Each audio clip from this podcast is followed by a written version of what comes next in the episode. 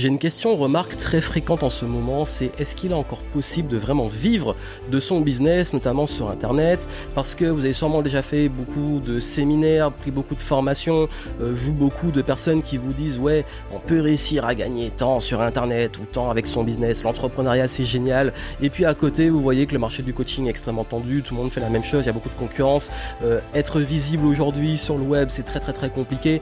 Comment on s'y retrouve? Est-ce qu'on peut vraiment en vivre? Et je sais que beaucoup qui ont déjà vu beaucoup, fait beaucoup, essayé, essayé, essayé, bah disent ouais mais aujourd'hui j'ai l'impression que c'est peut-être pas possible.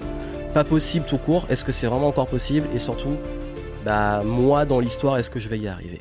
Aujourd'hui, je vais vous dire toute la vérité, rien que la vérité, en tout cas ma vérité, parce que je suis là depuis 2008 et j'ai beaucoup d'expérience dans le domaine de l'entrepreneuriat, notamment bah, du business entre guillemets en ligne, même si c'est pas ma principale activité. Et je vais vous dire vraiment franchement, aujourd'hui, qu'est-ce qu'il en est et euh, qu'est-ce qui fait qu'on peut échouer, qu'est-ce qui fait qu'on peut réussir, euh, et puis surtout également, bah, quel est l'état du marché que toute personne ne veut réellement admettre. Je vais vous dire vraiment la vérité, parce que j'en ai eu beaucoup au téléphone, certains qui d'ailleurs euh, sont en accompagnement avec moi en ce moment, mais qui étaient extrêmement, on va dire, euh, en questionnement par rapport à ça. Mais croyez-moi, là, si vous voulez vraiment savoir ce qui se passe, je vais rien vous cacher. Bienvenue ici Joanne Yangting, je suis entrepreneur depuis 2008, j'ai lancé ma première boîte pendant que j'étais étudiant et aujourd'hui j'aide et j'accompagne des professionnels, dirigeants, entrepreneurs mais pas que, aussi salariés dans leur stratégie d'expansion dans la carrière et les affaires. Donc nous aidons des personnes à réussir à mieux s'organiser dans leur carrière, à mieux s'épanouir et se réaligner, reconversion, restructuration, mais également dans les affaires, quel que soit le niveau du business, à réussir avec vos règles et vos codes. Et forcément, étant quelqu'un qui aide beaucoup d'entrepreneurs, j'ai une responsabilité aussi dans mes promesses, de savoir qu'est-ce qu'on peut promettre aujourd'hui, qu'est-ce qu'on ne peut pas promettre. Et moi, je suis très transparent. Généralement, quand vous voulez un accompagnement avec moi au suivant de mes programmes, je suis pas du genre à vous promettre que vous allez gagner 10 000 euros par mois euh, avec ma méthode, en faisant comme ci, comme ça, et également à vous dire voici exactement comment réussir. Et d'ailleurs, il y a beaucoup de red flags, beaucoup de signaux qui, parce que je sais qu'aujourd'hui c'est très dur de savoir à qui faire confiance, il y a des signaux qui ne mentent pas et je vais être très honnête avec vous sur ces signaux. Je ne peux pas généraliser, je ne peux pas donner des noms, je ne peux pas dire qui fait bien, qui fait mal, mais juste il y a quand même des, des, choses qui doivent vous alerter parce que je sais que quand on cherche à réussir, on a beaucoup d'informations, mais on s'y perd. Donc ça aussi, je vais vous aider dessus. Parce que même si vous avez essayé plein de formations, même si vous avez essayé plein de modèles, même si vous avez euh, suivi les super morning routines qu'on vous a recommandées, euh, vous avez fait votre offre irrésistible, vous avez écrit du contenu, vous avez publié plein de choses, fait des vidéos, ça ne marche toujours pas, qu'est-ce qui se passe?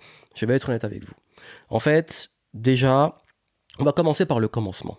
Qu'est-ce qui fait qu'un business réussit?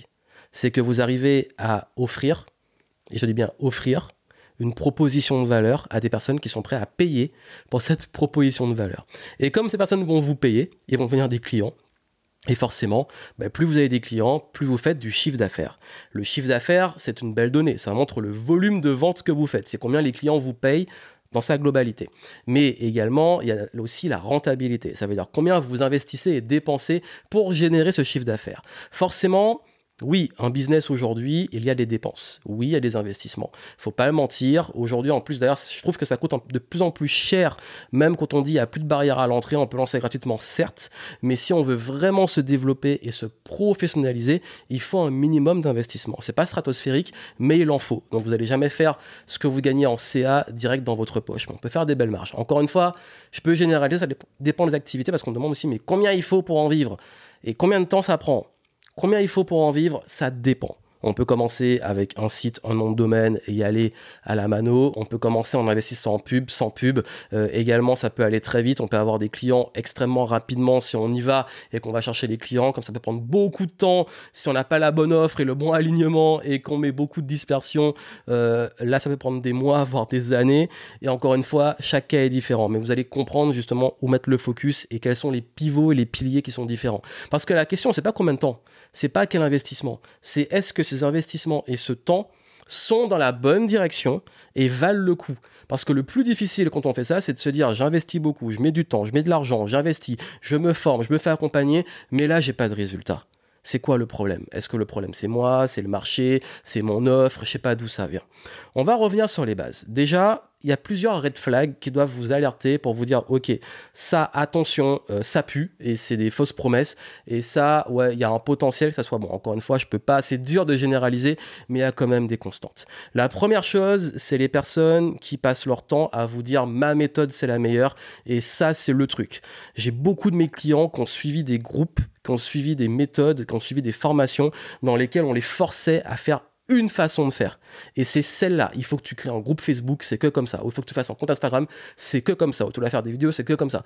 C'est que ma méthode. Et si tu ne pas ma méthode, c'est que tu es mauvais, tu un problème et euh, tu nul, en gros. Et ça, vraiment, quand il y a un discours qui est culpabilisant, c'est t'as pas su ma méthode, tu fais pas comme il faut, mais c'est ça qui marche parce que ça marche pour moi, et qu'en plus on vous met une sorte de pression, ça c'est un red flag. Un tel il réussit, un tel il a fait euh, je sais pas combien de milliers ou de millions, un tel il réussit, et tout le temps, tout le temps vous montrez des réussites, réussites, réussites, réussites, et vous faire culpabiliser de vous pas réussir comme ces gens-là. Il y a une sorte de compétition inconsciente et ce truc qui est un peu malsain.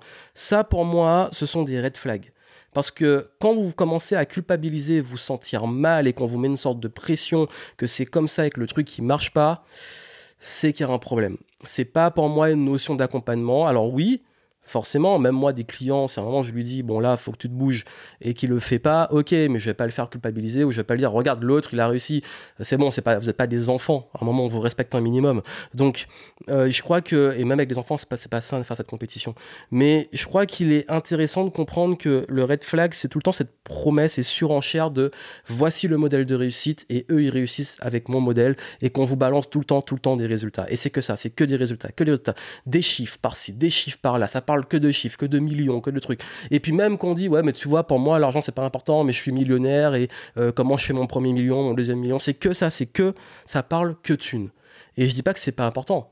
C'est bien de parler thunes, c'est bien de parler d'objectifs, mais quand c'est que ça, Ok, mais pourquoi tu parles pas de compétences? Pourquoi tu parles pas de réelles situations de la vraie vie? Pourquoi tu n'as pas des études de cas qui vont plus en profondeur que, ok, avant euh, le, le, classique et le storytelling bullshit, j'étais à la rue ou j'étais ceci, aujourd'hui je suis multimillionnaire.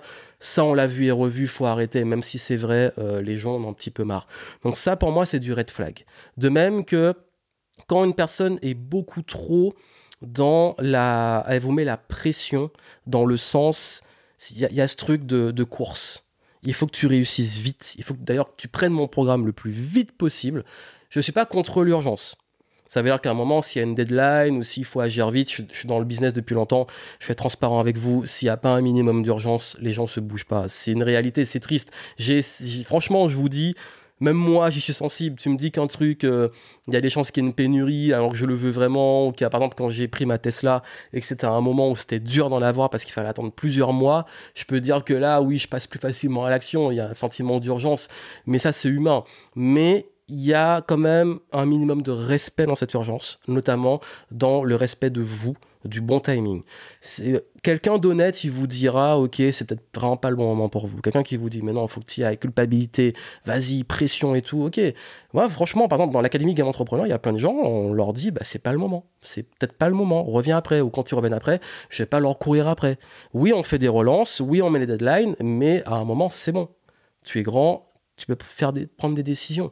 Donc je pense que quand vous avez trop, trop, trop, trop, trop de pression, notamment avec des closers qui, qui vous appellent tous les jours non-stop, c'est épuisant. Encore une fois, des relances, des follow-up, des emails, ok, mais il y a une limite. Donc comment vous vous sentez par rapport à ça? Après, c'est très subjectif parce qu'il y a des gens qui qui vont être très sensibles et plus on va les relancer, plus ça va les faire fuir d'autres qui ont besoin de ça. Encore une fois, ça dépend. Je parlais de Tesla. Moi, s'ils m'avaient pas rappelé, pas, pas relancé, ils l'ont bien fait, euh, j'aurais peut-être un peu plus procrastiné. Mais c'est un exemple que je vous donne, mais c'est pour vous dire que c'est comment vous vous sentez au fond de vous. Et comment vous voyez aussi cette personne dans sa communication. Les gens, quand vous savez pas trop d'où ils viennent, ou qui vous font beaucoup de promesses, allez voir leur contenu. Comment vous vous sentez? Quel est votre feeling? C'est extrêmement important. Euh, quelles sont ses valeurs? Quel est son parcours? Est-ce que vous arrivez à vous identifier? Est-ce que vous vous identifiez aussi à sa communauté, ses élèves? Par exemple, s'il y en a, euh, vraiment, tout ça, c'est important. Moi, je sais que hum, généralement, les gens à qui je fais confiance, Parfois, ça m'arrive de prendre des formations anglophones parce que je suis curieux, j'aime apprendre et tout. Parfois, euh, oui, je vais aller, quand je vais faire confiance à quelqu'un, je vais beaucoup regarder ce qu'il délivre gratuitement ou ce que les gens en disent réellement. Pas les juste des témoignages, mais vraiment ce que les gens en disent si j'en connais. Notamment, je vais beaucoup aller voir leur contenu et si je vois que même dans le gratuit il y a de la valeur ou que surtout il y a une forme de profondeur et le truc qui me correspond, ça va me convaincre beaucoup plus facilement que quelqu'un où euh, je vois qu'il passe son temps à me faire des belles promesses ou me faire miroiter des trucs, mais je vois pas de fond derrière. Ça, c'est moi. Mais c'est la compatibilité. Donc, voyez vraiment comment vous vous sentez. Si vous sentez trop de culpabilité, si vous sentez trop, au contraire, à l'opposé de stimulation, de tout est génial, tout est beau, c'est facile, quand ça va dans un des extrêmes, pour moi, c'est du red flag. Donc ça, c'est une forme de bon sens. Je dis pas qu'il faut, il faut des promesses, il faut euh, du marketing. On n'est pas contre le marketing et tout, parce que vous-même, si vous lancez un business, il faut faire du marketing. On va y revenir. Donc je crois que là, il est important de prendre du recul par rapport à ça et de pas aller attaquer les faux problèmes comme beaucoup le font. Ah, il fait du marketing, il vend des formations, etc. Non, c'est pas le but. Non, c'est d'aller voir le fond. Le fond du problème, c'est quel type de communication tu utilises, quel levier tu utilises.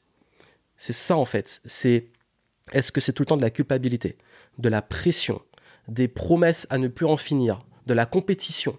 Tout ça, au bout d'un moment, ça peut-être correspondre à certains, mais ce sont des red flags. Encore une fois, j'ai envie de vous dire, c'est toujours un peu compliqué, mais faites confiance à votre intuition et allez sentir la personne. S'il faut avoir un entretien téléphonique, comment vous sentez? Comment En fait, c'est vraiment votre ressenti. Ne n'achetez jamais quelque chose quand vous vous sentez vraiment mal. Là, il y a un souci. Et même moi, d'ailleurs, c'est même une limite éthique. C'est si quelqu'un, je dois trop forcer pour qu'il prenne mon truc. Euh, généralement, je me le dis, c'est que oui, quand on sait ce qu'on délivre et qu'il est content, on a envie qu'il prenne. Mais au bout d'un moment, trop, trop, trop, trop, trop forcé, bah derrière, ça peut amener à cas des problèmes. comme quoi, tout est juste. Donc ça, c'était pour la partie red flag. Maintenant, comment on en vit et comment éviter justement les plus gros pièges? Déjà, il faut savoir qu'aujourd'hui, oui, euh, certains marchés sont tendus.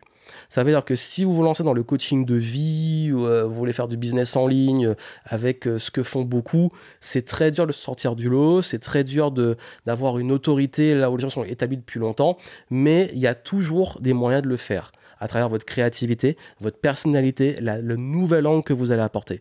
Moi, j'ai toujours une vision, on va dire, du monde en termes d'abondance. Abondance dans le sens qu'il y a toujours un public, il y a toujours de la place, mais c'est pas magique. C'est qu'il faut aller aussi trouver sa place, trouver son public, trouver sa différence. Et ce qui va beaucoup plus vite, à l'opposé, ce qui peut vous faire perdre beaucoup de temps, c'est euh, de ne pas aller vers vraiment votre réelle unicité et vos avantages vos forces, vos atouts, votre personnalité, il faut l'utiliser. Quand vous demandez est-ce qu'il faut faire des vidéos, euh, il faut aller sur tous les réseaux sociaux, etc., on n'est pas obligé. Allez là où vous êtes bon, allez là où vous avez un avantage concurrentiel. Si vous, par exemple, c'est l'humain et c'est le contact, allez rencontrer les gens. Si vous, par exemple, vous êtes très très bon en vidéo, vous êtes créatif, faites des trucs créatifs, vous êtes très bon parce que vous avez une voix posée, vous arrivez à, transmettre des émotions par la voix, vous avez la chance d'avoir une belle voix, mais ça se travaille aussi, bah, faites du podcast. Si vous arrivez à mixer les choses, si vous aimez écrire, vous êtes bon en écriture, écrivez n'allez pas suivre juste des codes parce qu'il faut suivre des codes. Juste, commencez déjà par partir de vous. Quelles sont vos forces, vos atouts, votre différence? Et à partir de ça, vous allez pouvoir développer une stratégie cohérente derrière. Ensuite, il y a toujours cette notion de où on met le focus. Ceux qui, échouent, c'est qu'ils se dispersent beaucoup. C'est que vous faites beaucoup de choses sans trop savoir est-ce que bon, ce sont les bonnes ou est-ce que ce sont les choses qui rapportent entre guillemets de l'argent. Ça veut dire c'est bien beau de communiquer, mais soyez sûr d'avoir une offre qui correspond à une demande et une clientèle. Donc, aujourd'hui, pour réussir en business, il est extrêmement important que vous ayez une offre qui soit, entre guillemets, on va dire, euh, dans l'air du temps. Dans l'air du temps, ça ne veut pas dire que c'est à la mode, ça veut dire qu'aujourd'hui, des gens sont prêts à payer pour ça. Parce que je crois qu'il y a deux erreurs qui peuvent être faites. On peut être trop en avance, comme on peut être très en retard. Et je crois que dans beaucoup des formations les plus visibles du business en ligne qu'on a aujourd'hui, il euh, y, a le problème soit de vous donner des modes, comme j'ai dit avant, copie-colle une méthode, mais c'est juste une méthode qui peut ne pas être compatible avec vous. Ou alors, bah, c'est des trucs qui sont obsolètes. Euh, on vous donne des stratégies qui, euh, aujourd'hui, ben, ça marche plus comme avant. Donc, il y a une chose qui va toujours rester, c'est la confiance. C'est développer une confiance auprès de personnes et qui vont, des personnes qui vont bah, justement, à travers cette confiance, être fidèles et être vos clients. Et je crois qu'il faut mettre beaucoup plus d'efforts à garder vos clients qu'à aller en chercher des nouveaux.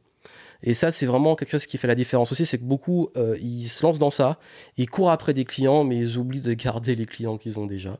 Et euh, vous devez mettre, franchement, pour moi, ce sont les trois piliers. C'est si vous deviez diviser vos efforts en trois tiers entre guillemets, bah il y aurait un tiers qui soit vraiment consacré à l'acquisition de nouveaux clients, un deuxième tiers qui soit à, à, la fidélisation et la rétention de vos clients, et un troisième qui lui est assez particulier, qui est beaucoup plus sur la réputation et la confiance. Et là, ça va toucher aux deux, mais ça va toucher également à faire des actions, pas forcément de rentabilité immédiate, mais qui renforcent la confiance. Ça peut être des partenariats, ça peut être euh, des preuves d'autorité dans la presse ou euh, des interviews, des conférences, des livres.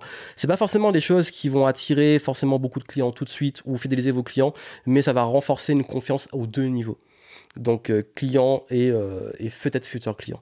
Donc ça c'est pour résumer. Si vous voulez des détails sur ça, ben, vous allez en descriptif, euh, soit vous voulez que je vous aide ou vous allez voir les ressources que j'ai mises à votre disposition.